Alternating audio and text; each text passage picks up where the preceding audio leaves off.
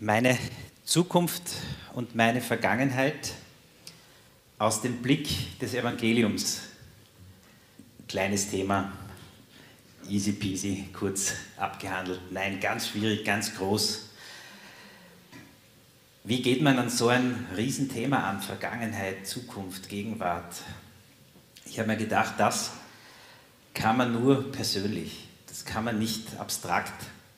Und so möchte ich euch heute zu Beginn hineinnehmen in eine eigene persönliche Vergangenheit ein Stück, um dann ein bisschen auch in die Zukunft zu führen und auch zu überlegen, was das mit uns als Gemeinschaft macht, was das für uns als Gemeinde bedeutet. Ich fange mal mit den technischen Daten an. Ich bin 31 Jahre lang berufstätig,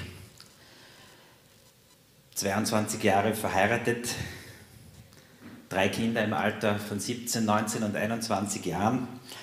Und wenn ich jetzt noch meine Fahrkilometer aufzählen könnte, könnte ich als Double von Johann Nigisch äh, durchgehen, für die, die ihn kennen, ein Statistiker. Jahrgang 69, 52, so auf dem Weg in oder aus der Midlife Crisis, da ist schon der Gedanke erlaubt, was liegt hinter mir und vor allem, was liegt vor mir. Da macht man sich in meiner Lebensphase schon Gedanken, was hält das Leben noch bereit? Wie wird es den Kindern in Zukunft gehen? Wie gehe ich damit um, dass die Eltern immer mehr Unterstützung brauchen und so weiter? Fragen meiner Lebensphase. Ich möchte euch ein bisschen hineinnehmen und einmal in meinem Leben einen Blick zurückwerfen. Also mitnehmen und er möchte einen Blick zurückwerfen. Ähm, hier vorne stehen ja hoffentlich keine Predigtmaschinen, sondern Leute, die ein Stück ihrer Glaubensgeschichte, ihre Geschichte mit Gott mit euch teilen. Mein Vater war Kriegsflüchtling.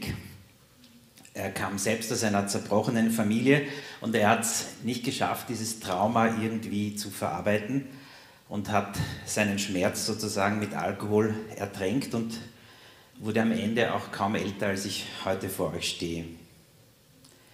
In unserer Familie hat es natürlich Liebe und gute Tage gegeben, aber eigentlich war mein, meine Jugendzeit davon geprägt, sein Leben zerbrechen zu sehen. Als junger Kerl hast du ja überhaupt keine Ahnung von den Dynamiken von Alkoholismus, Codependenz und solchen Dingen und du ruderst und ruderst und ruderst und irgendwie kommst du nicht vom Fleck. Selber ich noch gar nicht aus dem Ei geschlüpft und schon verantwortlich tausend Flausen und Fragen als Pubertierender und trotzdem kannst du dir nicht zugestehen zu rebellieren. Und interessanterweise genau in dieser Unsicherheit und in diesem Verlorensein hat mich jemand auf zuerst die Jugendgruppe, dann den Glauben und letztendlich Jesus aufmerksam gemacht. Und ein Bibelvers aus dieser Zeit, ein Zitat, hat mich total geprägt und das möchte ich mit euch teilen. Eine ganz bekannte Stelle aus dem Matthäus-Evangelium. Wenn jemand 100 Schafe hat, sagt Jesus hier in einem Gleichnis, und eins davon verirrt sich, lässt er dann nicht 99 auf der Bergweide zurück und macht sich auf den Weg, um das verirrte Schaf zu suchen? Genauso ist es bei eurem Vater im Himmel. Er will nicht, dass nur auch einer von diesen gering geachteten verloren geht. Das hat mich als Suchender, als zerworfener Jugendlicher sehr angesprochen, sehr bewegt. Gott macht sich auf die Suche nach mir. Und nicht nur das, dafür lässt er 99, 99 andere stehen. Und er freut sich über mich. Gott ist also nicht erhaben und unerreichbar, sondern einer, der sich auf die Suche macht, einer, der was für mich riskiert, einer, der Freude an mir hat. Das, könnte man sagen, ist das Evangelium nach Martin. Nicht Luther, sondern in dem Fall schon. In dieser Geschichte gibt es noch viele Kapitel, die ich euch alle erspare, aber diese Erfahrung, hinter diese Erfahrung bin ich nie wieder zurückgegangen. Gott kommt mir nahe. Ich gehöre zu seiner Herde und er freut sich über mich. Diese Gotteserfahrung war, wie man heute sagt, ein Game Changer in meinem Leben. Übrigens in doppelter Hinsicht, denn wenn man diese Stelle genau anschaut, geht es da um Kinder. Das wird von Auslegern gerne auf die Seite geschoben. Also er lässt 99 Erwachsene stehen, um einen dieser Kleinen zu retten. Und das habe ich gleich zu meinem Beruf gemacht und bis heute ähm, an jedem einzelnen Tag daran festgehalten, für die aufzustehen, nach denen sonst keiner auf die Suche geht oder wenige. Ich habe ein Zitat gefunden von einem von mir sehr geschätzten Spoken-Word-Künstler, er heißt Marco Michalzik und er hat ein Stück geschrieben, das heißt Aber. Und der bringt meine junge Lebenserfahrung so aktuell und perfekt auf den Punkt. Er sagt, waren auch wir nicht einst unbekleidete Flüchtlinge aus miesen Krisengebieten ohne Papiere und Bleiberecht? Bis uns die Gnade entgegenkam, adoptierte und liebte und nicht bloß duldet und bleiben lässt. Und jedes Mal, wenn mich mein schlechtes Gewissen ausweisen will, verhinderst du meine Abschiebung für immer.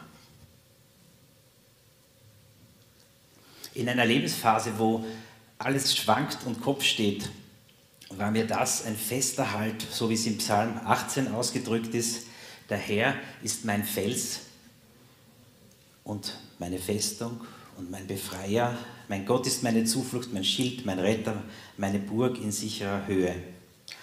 Und sicher haben einige von euch oder viele von euch auch so ihre persönliche Lebensgeschichte, so ihre Anfänge im Glauben und haben dieses Angenommensein und dieses, diese Gnade als eine wunderbare Veränderung, als einen Game Changer, um bei diesem Wort zu bleiben, in ihrem Leben erfahren. Und ihr habt mit Begeisterung euch in diese Gemeinde hier eingebracht in der Gründungszeit ohne Handbremse gelebt, mit Hingabe gelebt, geprägt, gestaltet, was wir heute als Gemeinde Stadtlicht hier haben. Und vielleicht kommen dir auch Erinnerungen an diese Zeit hoch, an diese möglicherweise goldenen Jahre. Halt die noch ein bisschen fest und lass dich noch mitnehmen in dem Gedanken. Ich habe eine Familie kennengelernt, die haben äh, zwei Söhne mit Autismus-Spektrum-Störung. Das ist ein durchaus spannender Alter, kann ich euch sagen. Jede Veränderung und jede, alles, was aus der Spurrille herausgeht, ist mit Protest, Panik und Geschrei verbunden. Es gibt etwas, das bringt Entspannung und das zeige ich euch jetzt. Die Waschmaschine. Nicht zu glauben. Der junge Mann sitzt glücklich vor 60 Grad Baumwolle, zwei Stunden und schaut zu. Das Dumme dabei ist, die Mama muss daneben sitzen, weil die soll es nicht verpassen. Ähm, große Erleichterung brachte da die Tatsache, dass es offensichtlich auf dem Portal YouTube, hallo Streamleute, nicht nur unseren Gottesdienst, sondern auch Filme von Waschmaschinenprogrammen gibt. Und jetzt kann man im Wohnzimmer arbeiten, der Kleine sitzt am Boden und kann auf einem digitalen Endgerät die Waschmaschine sehen. So ein Waschprogramm dauert zwei Stunden und die ja, da dreht sich's und dreht sich und ich habe irgendwie so das Bild, dass das, was wir gerade erleben, persönlich, aber auch als Gesellschaft, ist, als ob wir, so wie dieser kleine Mann, vor der Waschmaschine des Lebens sitzen und zuschauen, wie die Dinge sich drehen und keiner hat eine Ahnung, wie das ausgehen wird, wie dieser Waschvorgang wohl zu Ende kommt. Mit einem irren Tempo drehen sich da unser Leben, unsere Gesellschaft, unsere Welt, somit auch unsere Kirche. Und ich habe manchmal das Gefühl, wir können nur zuschauen und bei 1400 Umdrehungen Schleudergang hat der letzte verloren, was das bedeutet oder wie das weitergeht. Wer blickt da noch durch? Da drehen sich unsere persönlichen Erfahrungen, unsere Familie, unsere Freunde in der Gemeinde, unsere Sicht der Welt, unser Bibelverständnis, unsere Gewohnheiten, unsere Lieblingsverse. Alles dreht sich hier in dieser Waschmaschine des Lebens gemeinsam mit einer Pandemie, die Spaltung, Armut, Leid bringt und einem Haufen Krisen, einer Flüchtlingskrise, Klimakrise, politischen Anstandskrise, um nur ein paar Krisen aufzuzählen. Und wir sitzen und schauen dem Waschgang zu und kratzen uns am Kopf und fragen uns, wo geht das hin? Die Waschmaschine des Lebens wurschtelt uns irgendwie alle durch. Etwas eleganter hat es die ähm, Autorin Paula Darcy oder Darcy wahrscheinlich, ist eine Amerikanerin, ausgedrückt. Gott kommt zu dir in der Verkleidung deines Lebens. Das ist kein Sterilraum, das ist kein theologisches Seminar auf dem heiligen Hügel, das ist das Leben. Live und in Farbe. Lass uns mal kurz innehalten. Die Waschmaschine dreht sich, meine Vergangenheit, meine Glaubensgeschichte, meine Gotteserfahrung, alles wurstelt sich gemeinsam mit Dingen, die wir kaum nachvollziehen können und das lässt eine gewisse Unsicherheit in mir aufkommen. Das, was wir glauben und ausdrücken, ist in einer Sprache, die offensichtlich andere Menschen nicht verstehen. Das, was mir so wichtig war, was deine Erfahrung war, wird von Menschen außerhalb unserer Blase als völlig irrelevant und unverständlich angenommen. Antworten, die wir als gläubige Menschen geben wollen, stoßen am anderen Ende der Leitung auf gar keine Frage. Und dann noch das Angebot unserer Kirche. Lass mich es mal so zusammenfassen. Die Predigten, super, zumindest kürzer als früher. Die Webseite, super, super. Das Lokal, super. Die Musikerinnen, top. Die Technik, super. Man könnte sich fragen, warum das keinen interessiert. Als hätte man komplett den Faden verloren und würde eine andere Sprache sprechen als die Menschen außerhalb unserer Blase, gewissermaßen lost in translation, wer diesen schönen Film kennt.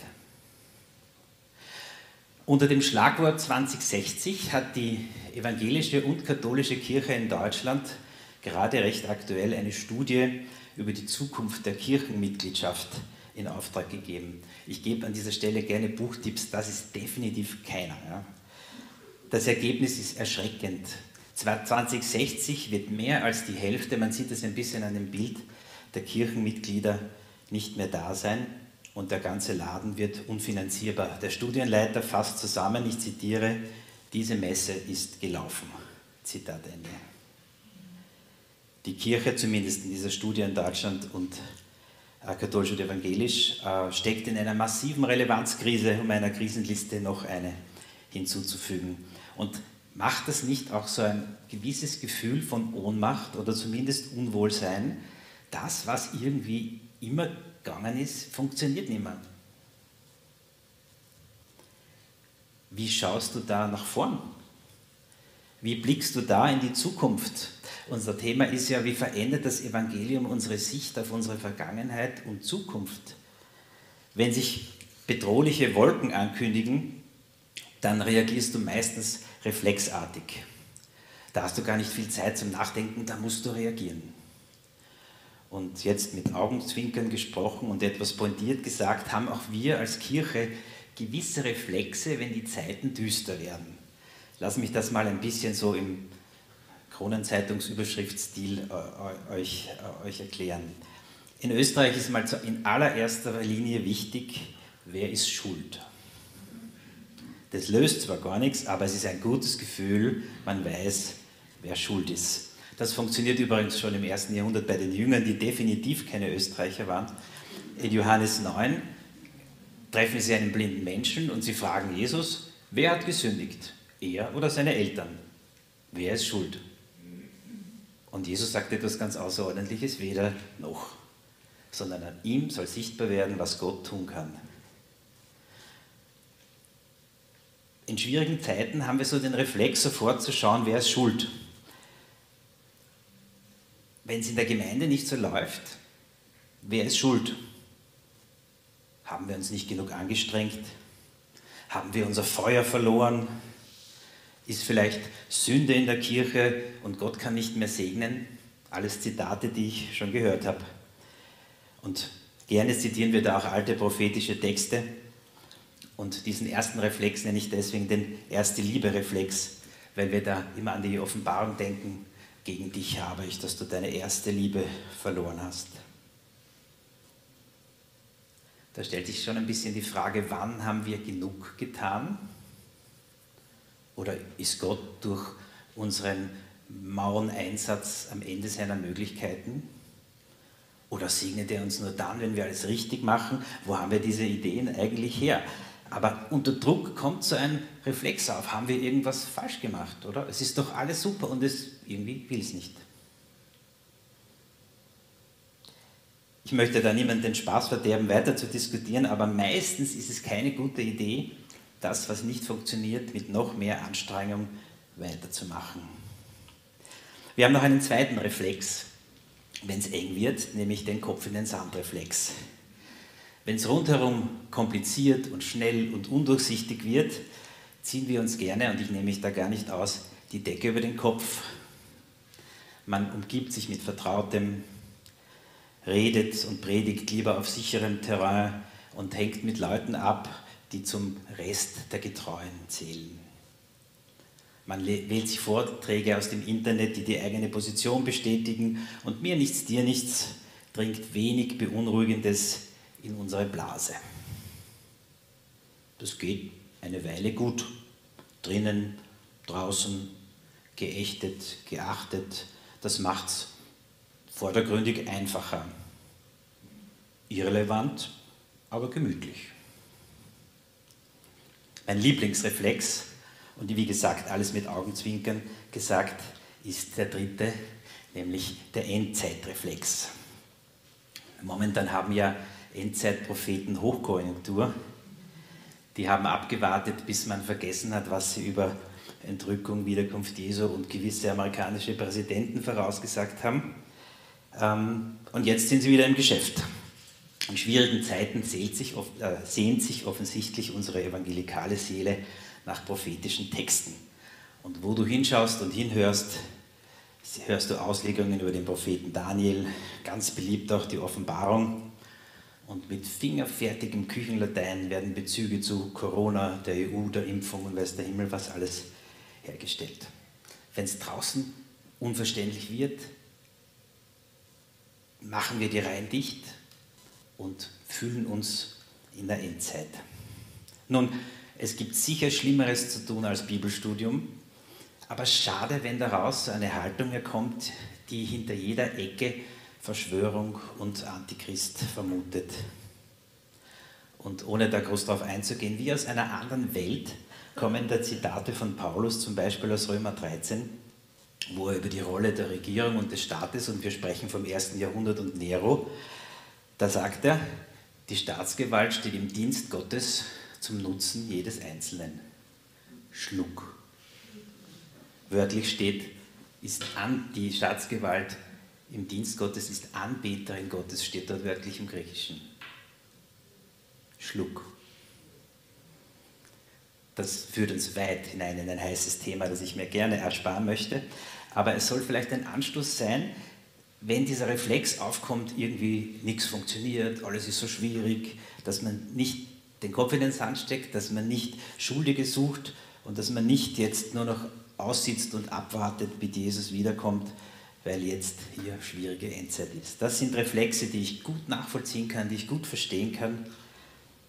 Aber ich mag uns noch ein bisschen darüber hinaus äh, führen. Was bleibt also am Ende? Vergangenheit, Zukunft, Ausblick, was bleibt über?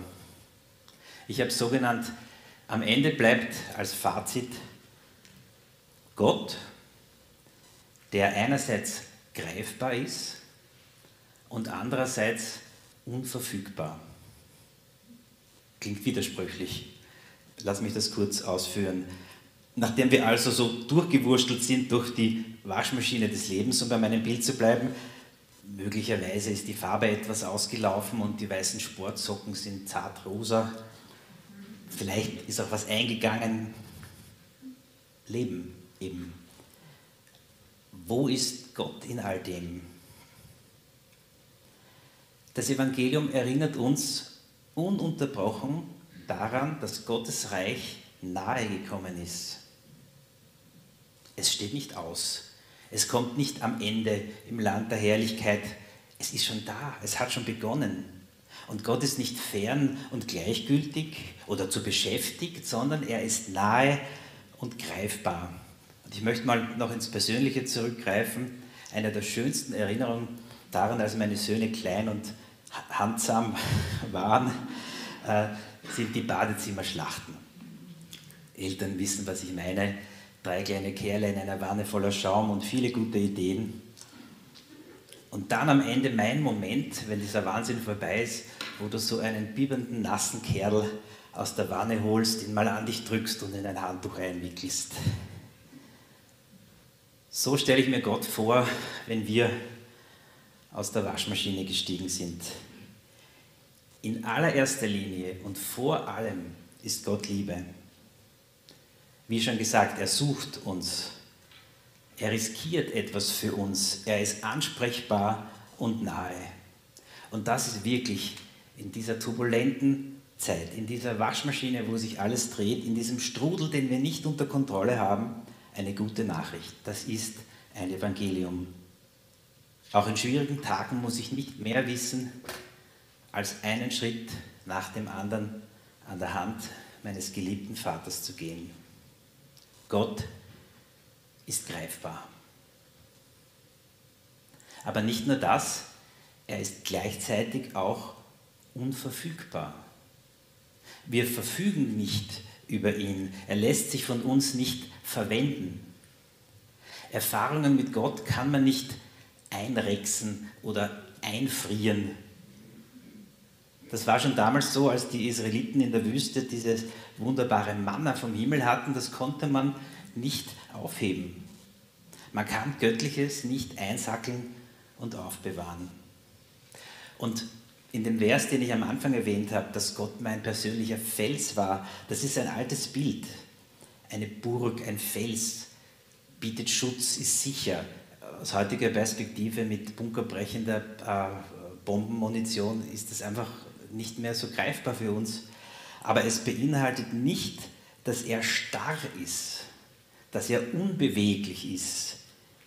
Er lässt sich nicht in Dogmen und Regeln hineinzwängen. Er ist in lebendigen Menschen zu finden und nicht in Regelwerken. Und wenn wir die Bibel studieren, dann staunen wir oft, wie unterschiedlich Gott mit unterschiedlichen Menschen zu unterschiedlichen Zeiten handelt. Da gibt es kein Schema F, da gibt es nicht Regelbuch 1 bis 10. Die Begegnung mit ihm ist jeden Tag frisch und aktuell und sein Geist weht ja bekanntlich, wo er will. Die christlichen Mystiker sagen, Gott ereignet sich immer neu. Das finde ich einen schönen Satz. Gott ereignet sich immer neu. Ein bisschen in die Richtung deutet uns ein Gleichnis von Jesu über das Himmelreich und damit möchte ich in die Zielgerade kommen. Jesus sagt, mit dem Himmelreich ist es so wie mit Sauerteig. Eine Frau nimmt eine Handvoll davon und mischt es unter eine große Menge Mehl und am Ende ist die ganze Masse durchgesäuert. Mit Gottes Reich ist es so wie mit Sauerteig. Eine Handvoll Sauerteig, fehlt nur noch Mehl und Zeit. Was immer uns um die Ohren fliegt und fliegen wird und mag, sein Reich findet irgendwie Wege und Orte aufzugehen wie ein Teig. Das kann uns den Druck nehmen, dass wir irgendwas herbeiorganisieren müssen. Sein Reich ist wie eine Frau, die Sauerteig nützt, um einen Teig zu durchsäuern. Ich möchte zum Schluss kommen. Wie geht es weiter? Was ist die Prognose für Stadtlicht? Die einzig seriöse Antwort ist keine Ahnung. Das kann niemand voraussagen. Ich möchte zum Schluss drei Dinge sagen, die ich für die Zukunft wichtig finde. Und ihr habt gemerkt, wir sind vom Persönlichen zu einer Perspektive gegangen, die uns als Gemeinschaft betrifft. Und so möchte ich auch hier abschließen. Das Erste, was uns bleibt, ist Hoffen. Das Evangelium gibt uns in vielerlei Hinsicht Grund zur Hoffnung. Es ist ein Versprechen für die Zukunft. Es ist das Versprechen, dass diese Welt nicht in einer Katastrophe enden wird. Es ist eine Zusage, dass Gottes Reich vollendet sein wird irgendwann und wir und er mittendrin. Wir stecken letztendlich nicht im Untergang des sogenannten christlichen Abendslandes, sondern wir stecken mitten in einer Hochzeitsvorbereitung. Man könnte die Van Dams fragen, die würden auch sagen, das kann ganz schön stressig sein. Mit dem Himmelreich ist es so, wie mit einem König, der für seinen Sohn ein Hochzeitsfest vorbereitet hatte. Das kann schon mal Stress bedeuten. Da kommen vielleicht die Gäste nicht, die man eingeladen hat, um beim Gleichnis zu bleiben. Dann machen sich die Dienstboten auf und suchen andere Gäste. Flexibel, so lesen wir das in dem Gleichnis. Das Fest jedenfalls ist vorbereitet. Das Essen bereit, Braut und Bräutigam auf dem Weg. Wenn irgendjemand Grund zu hoffen hat, dann sind das die, die wissen, wir sind in Hochzeitsvorbereitung. Und die Hochzeit des Lammes, die Hochzeit unseres, unseres Herrn steht bevor. Das ist Hoffnung, die mir hilft, irgendwie in all dem Wirrnis irgendwie den Kopf gerade zu halten. Zweitens ist, finde ich, wichtig für die Zukunft hinhören. Ihr kennt vielleicht auch Gespräche, wo das Gegenüber nur wartet, bis du eine Pause machst, um dir dann seine Geschichte oder ihre Geschichte zu erzählen.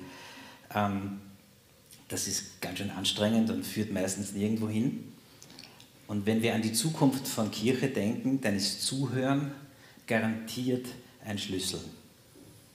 Welche Fragen bewegen meine Freunde?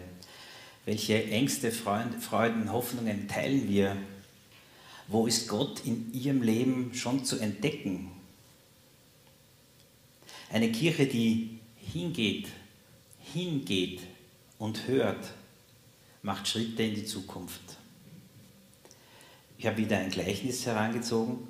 Mit dem Himmelreich ist es so wie mit einem Kaufmann, der schöne Perlen sucht. Das sind immer nur so kurze Schlaglichter und ich möchte jetzt nicht jedes einzelne Gleichnis äh, und kann es auch nicht äh, auslegen. Worauf ich hinaus möchte ist, wer Gottes Reich entdecken will, der muss suchen. Der muss sich auf die Suche machen. Da war kein GPS-Koordinaten vorausgegeben und kein Schild Perle graben hier, sondern da muss man suchen, da muss man Erde umdrehen. Da muss man raus aus dem Hamsterrad, muss sich Zeit nehmen, braucht Bereitschaft und eine Haltung, die zuhören will die wirklich interessiert ist und nicht abwartet auf eine Pause, bis man dann seinen Satz sagen kann. Ich muss meine fertigen Antworten hintanstellen und zuhören, was die Fragen sind. Und ich glaube, wenn wir das tun, werden wir mit hoher Wahrscheinlichkeit überrascht. Dritter und letzter Aspekt, was ich wichtig für die Zukunft finde, ich habe es genannt herausfinden. Ich wollte es experimentieren nennen, aber es hat kein H am Anfang.